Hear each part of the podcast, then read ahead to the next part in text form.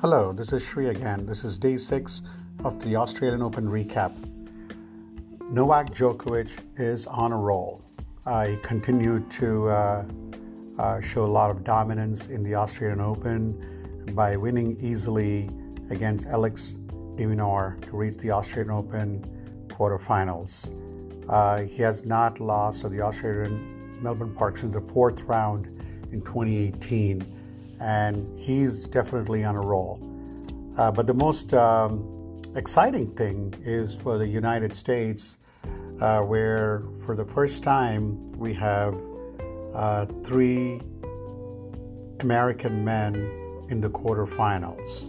I'm not sure of the first time, but it's been a while since we've had three Americans in the quarterfinal uh, in Ben Shelton um, and Tommy Paul and uh, of course uh, Sebi Korda, who is uh, set to face a big match today against Karen uh, Khachanov of Russia. So it's um, exciting from the American uh, standpoint. I still think Novak is the favorite.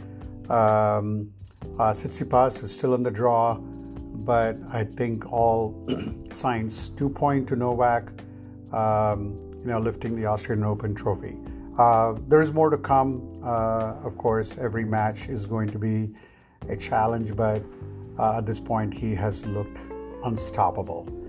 Uh, with that, we'll end the uh, uh, day six recap of the Austrian Open and looking forward to the night matches later at 10 p.m.